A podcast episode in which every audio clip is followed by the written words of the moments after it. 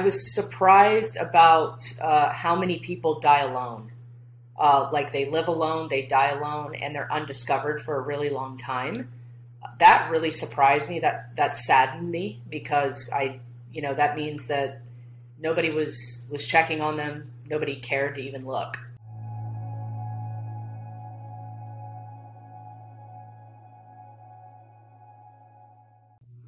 Welcome back to Normalize the Conversation. Today I'm here with Laura Spaulding.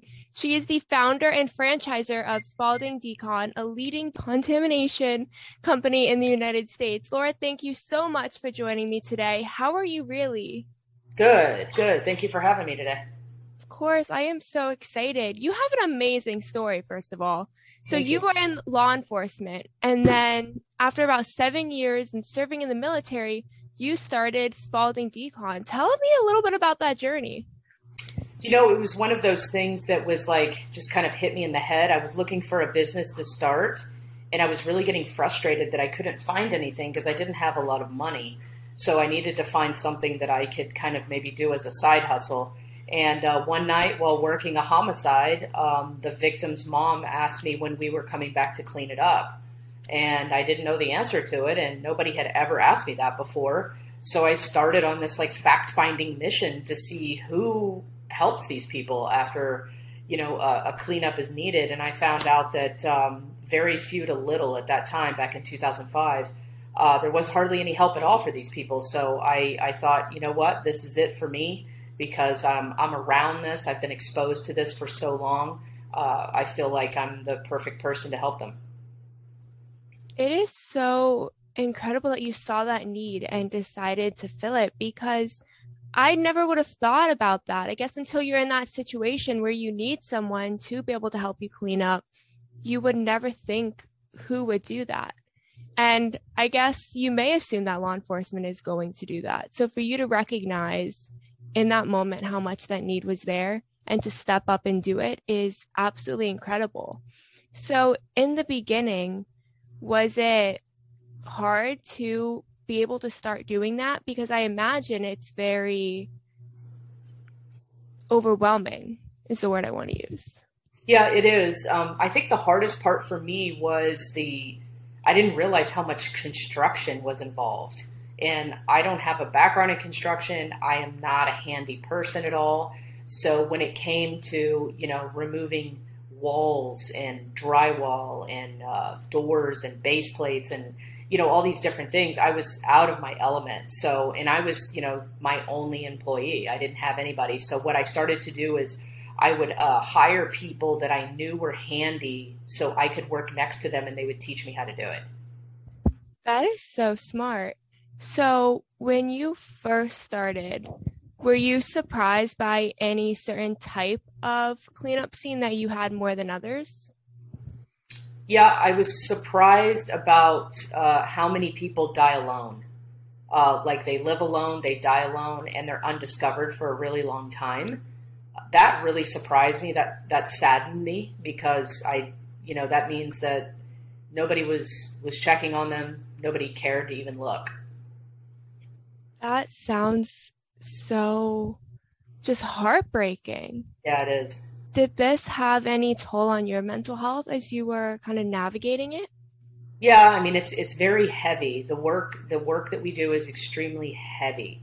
Um, you know, you you try not to ask any questions, but sometimes you're just there to listen uh, to people. So you you get the story without wanting to know or without asking, and of course that makes it harder.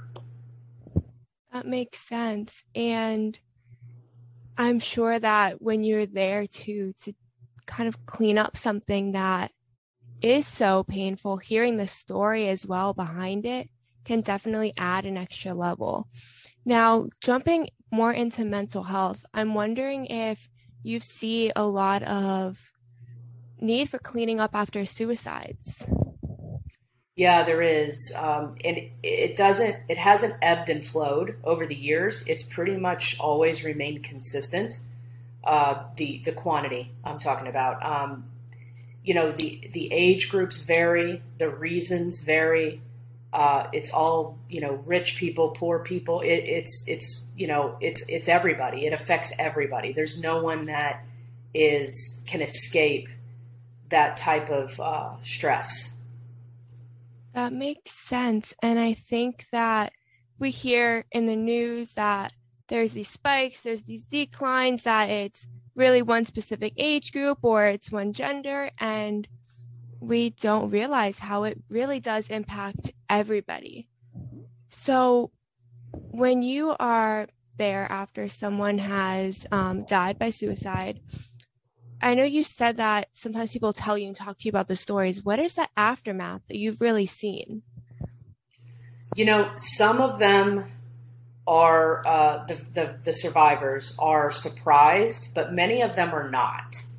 So many of them, I guess, you know, expected it or saw it coming.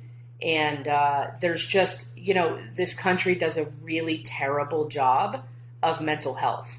Uh, you know, healthcare and mental health is just horrible. It's either not covered or barely covered. Um, and that's horrible and it's not helping things at all. Um, but, you know, there's people that are dying by suicide because they are, uh, they've been diagnosed with a terminal illness.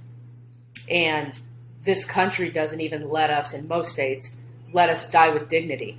You know, let us die on our own terms. They want, they'll let our animals do it, but they won't let us do it. So, uh, I've never agreed with that. You know, there's a couple states like Oregon that that allow that, and uh, that's unfortunately where if you're, you know, if you have a terminal illness and you just don't want to put your your family and yourself through that, you have to move to another state to be able to have an assisted suicide. Wow, I never would have thought about that. How people um, diagnosed with terminal illness may want to be able to die with dignity that has never even crossed my mind. So I'm really happy that you brought that up because I think when it comes to suicide, we see it as, oh, they were dealing with depression and that's it. And we don't account for so many other reasons. There are reasons of, like you said, terminal illness. Um, there are people who've been abused or from trauma. There's different types of mental illness that may lead to suicide. It's not necessarily just this one thing of just depression. So I'm really happy you brought that up. Now, after someone has called um, your company and needs someone to go, you mentioned again, like the family.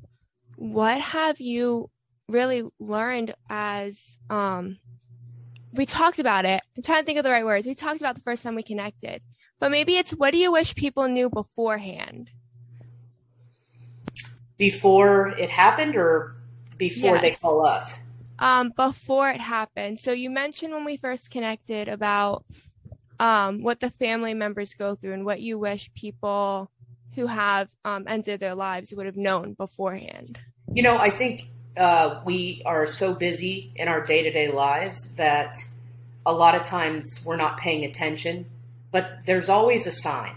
There's always a social cue, and it's important that you are able to have open and honest conversations with your family and your friends, um, that they shouldn't fear any repercussions. So the reason that it ends in suicide and you might be extremely surprised, it's because you just weren't paying attention. The signs are always there. You just have to see them. What do you think are some of the biggest warning signs to watch out for? Well, I think it varies. So, like for example, in a uh, terminal illness situation, um, it's typically you know someone that's that's mentioning, "I don't want to put my family, you know, through the toll of taking care of me when I'm no longer, you know, allowed to do that." And then you know the the reaction shouldn't be, "Oh my god, oh my god," you know, I don't want you thinking about suicide. It should be more open as maybe we should relocate to a state that allows this so you can die in your own way. You know and then when it comes to the other side um, like maybe young people there's always a sign with them. It's you know if they're they're they're depressed they're sad they're withdrawn um, they're just feeling you know worthless. Uh, we all go through that. You know being a kid is is extremely difficult. Um, you know kids are harsh they're they're very judgmental and uh, you know, hopefully they end up growing out of it. But that's a hard time, and that is the most important time that your family needs to be a strong unit. I completely agree. And I think what a lot of people don't account for when it comes to youth today is the fact that bullying doesn't stop now when someone leaves school, it doesn't stop exactly. during the summer. We have phones and 24 7, even though they say, oh, young kids shouldn't be on social media, but they are.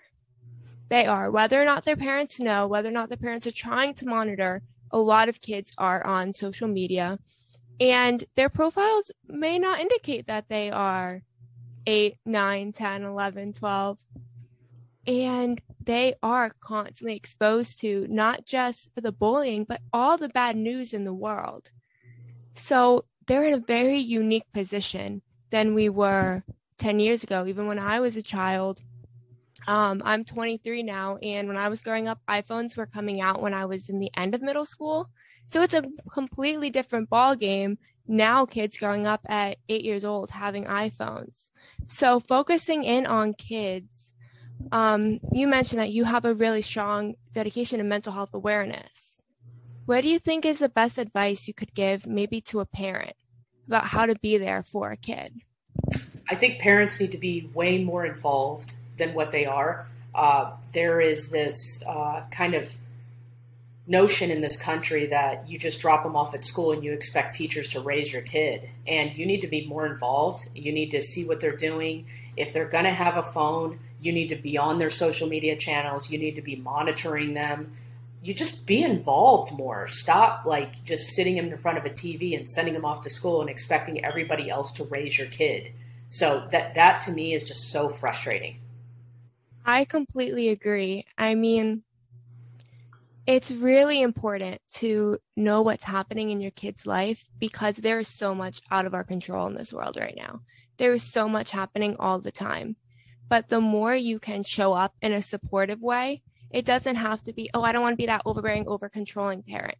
You don't have to be over controlling to be watching what they're doing, to ask questions, to support them, to see maybe someone's commenting something a little mean on their Instagram. Let's ask them, is this affecting you? Is this something that's hurting you or is this a joke? And how do you feel about it?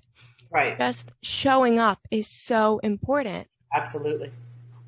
So, when we first connected, you also mentioned that you have these educational videos that you make during cleanup. Can you walk us through what those videos look like? Yeah, so in our day to day of kind of you know cleanups, we we clean up a lot of different things: hoarders, um, some suicides, some unattended deaths, homicides.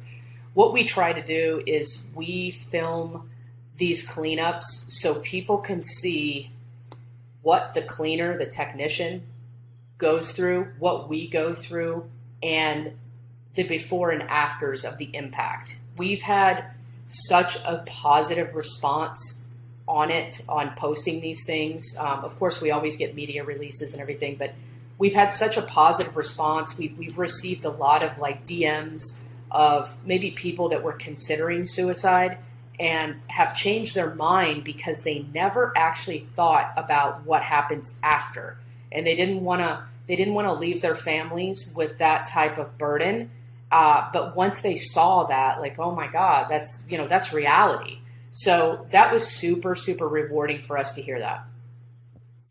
I really admire that you do that because it is so true. We don't get to really see the other side. So we don't know until really it's too late in that sense. So within the educational videos, is there an age? Um, sorry, my dog is walking right behind me.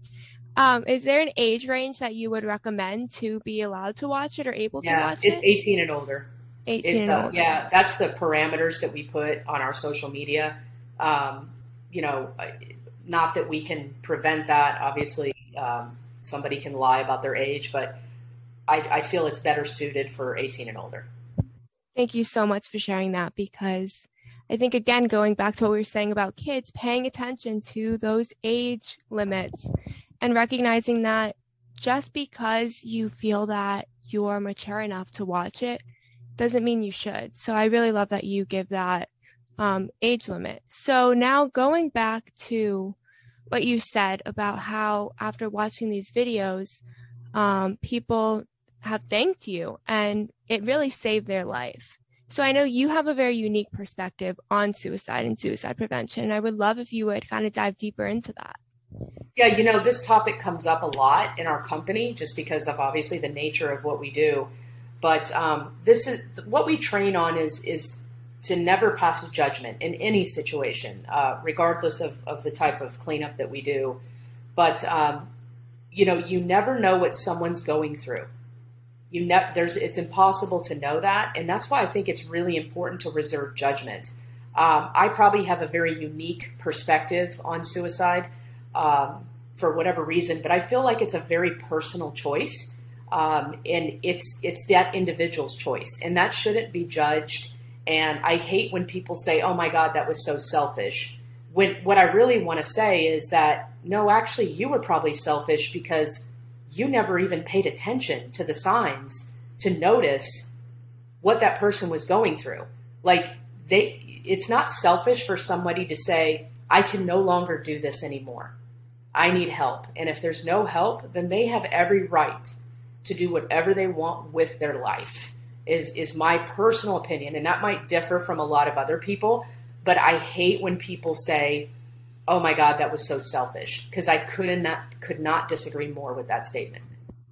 I completely agree with you that I hate when people say that was so selfish. I remember after my uncle passed away, um, we went to the bank, you know, to handle the accounts, and um, the person assisting us was like, he's so selfish. He's a coward. And I remember my aunt and I just looking at her and how do you have the right to make that assumption about somebody you don't even exactly. know, first exactly. of all? And how do you think that's comforting? But that's kind of the stigma around suicide and mental health that for someone to end their life, they have to be selfish. They weren't yeah. thinking about anyone else. And when it's actually the opposite. exactly. it's actually the opposite. Yeah. Yeah. I, I couldn't agree with you more. Because when you get to that point, like you had said before, if you can't find a support system and maybe you don't know how to ask completely, we're not taught this. We are not taught this in school. We learn calculus no one tells us how to advocate for our mental health, how to speak up. We're actually taught not to by all the jokes and the words right. that we use, telling people to suck it up, grow right. up, don't cry like a baby, stop right. acting like a girl, all those comments. So we're teaching people not to speak up. And then we're like, well, they should have said something. So there's a lot that goes into this. But for someone to look at someone and be like, they're selfish for trying. People don't realize how hard and long people try to keep going before it gets to that point. It's not necessarily always a, I'm done, I'm going to do it. A lot of people go through days, weeks, months, years of feeling like they can't do it anymore before they get to that point. I agree. I agree completely. And, you know, it's a it's not a decision that most people take lightly and it's typically a decision that they make after every other effort has been tried or taken, and there's just no other option at that point, and they feel like they're just at the end. And um, you know, if I, I kind of like to give an analogy to it, if your arm was diseased, the doctor would tell you to cut it off to save the rest of you, right? So, you know, it's it's kind of like that. You've tried every single thing and nothing is working and it's just it's not getting any better. It could be an imbalance, a chemical imbalance. Most people want to just attribute it to, oh, it's just an environmental, you know, he just lost his job or something. It's never just one thing. It never is. And when there's no other options, you know, that that's the, the choice that people make. Exactly. And like you said, no other options. And sometimes people can't see any other option in front of them because they are struggling so hard. And looking back at it, we might be like, well, an option was to come talk to us. But if we were having these conversations more regularly beforehand, a lot of things could be different. So, although we can't change what has happened in the past, and as someone who has lost someone to suicide, I do want to say, like, my heart genuinely goes out to every single person who's gone through it. But moving forward, we have to start normalizing the conversation of how are you? And not just how are you, how are you really? Because how are you is a greeting for some reason. Yes. For some reason, we've made it a greeting. So, how are you really? Take the time to ask people to check in, to listen. What is the best advice you could offer someone to maybe start that conversation of how are you really? Um, I think if there's someone in your life, uh, we're we're also busy, right? We're busy with work, we're busy with school, and I think it's important to just put your phone down, stop watching TV, and actually have meaningful conversations with your friends and family, and then you'd be surprised of the dialogue that you'll get out of that. I love how you said put the phone down, turn the TV off. We are so glued to technology. Yeah. yeah. And yes, our lives are so busy, but when we get home, you're absolutely right. We have a choice in that moment to disconnect from technology and connect with the people around us, or to blame work and school and getting sick and all these things as reasons we don't have time to connect when really if we have time to i mean check your phone screen time if you have nine hours of screen time a day, you have time to have a conversation. It's just making it a priority. Yeah, and that's really that's key right there because you know when somebody says, "Oh my God, I'm fat. I need to lose weight, but I don't have time." It's like look at your look at your social media time. If you've been doing it for three, four, five hours a day, you have time to work out. You're just choosing not to. So, uh, you know, we all have 24 hours in a day why are some people more productive than others? You need to make the best use out of that 24 hours. Uh, you sleep for eight, so that leaves you 16 hours. Okay, there's a lot we can accomplish every day in 16 hours, uh, but people just are making bad choices. And then they want to complain about it and blame other people. That is very true. And I love how you said we sleep for eight hours because a lot of people take time away from sleep to do other things. And mm-hmm. sleep is so important. I'm definitely one of those people who's super guilty of going, oh, I'll just sleep four hours and then I have all this extra time. And if I looked at my phone, I, I check my screen time all the time to say, you know what? I had 10 hours this day to be posting on Instagram, to be checking my stories, see who's engaging when I could have maybe did that for eight hours and then had two more hours to sleep. Right. Or had that time to get work done earlier in the day. So it right. really is a choice. And what I've also learned that's helpful, and I'm wondering if you do this, is I put my phone on sleep mode by eight o'clock. So if yeah. it's after 8 p.m., you're not, you can call and text me. It's a very good chance I'm not answering. I'm either talking with my family, I am reading, writing my journal, or going to bed. Yep. Me too. I'm the same thing. I have kind of a do not disturb and I make sure that I have no less than eight hours of sleep. I love that because sleep is one of the most important things we can do. It's such a great reset. There is so much happening, like we've said so many times. We have to have that time to sleep. So, other than engaging conversations, getting enough sleep, what is maybe one more piece of advice you could give somebody for their mental health? You know, I would say um, the best things in life are free and that includes uh, parks, beaches, lakes, just walking in nature. It does amazing things for me. It just gets me away from all the technology and to experience that quiet in nature is just an awesome reset for me. I love that. I'm a huge advocate for just sitting outside and just listening to the wind or letting the sun, like the feeling of the sun on my skin. I'm from Florida, and that is my favorite thing in the world is just standing outside and feeling the sun, paying attention to the birds chirping, and just kind of grounding myself in the moment. Laura, you've been absolutely amazing today. Do you have any last thing you'd like to say before we wrap up? Yeah, just hang in there. You know, everybody kind of goes through good times and bad times, and uh, you know, just make take care of you that that's the most important thing to take care of you, and everything else will work out itself. Um, if you want to follow us or, or find any more information about what we do, it's at Crime Scene Cleaning on Instagram and TikTok. Laura, thank you so much. You are absolutely amazing. Thank you for having me. I appreciate it.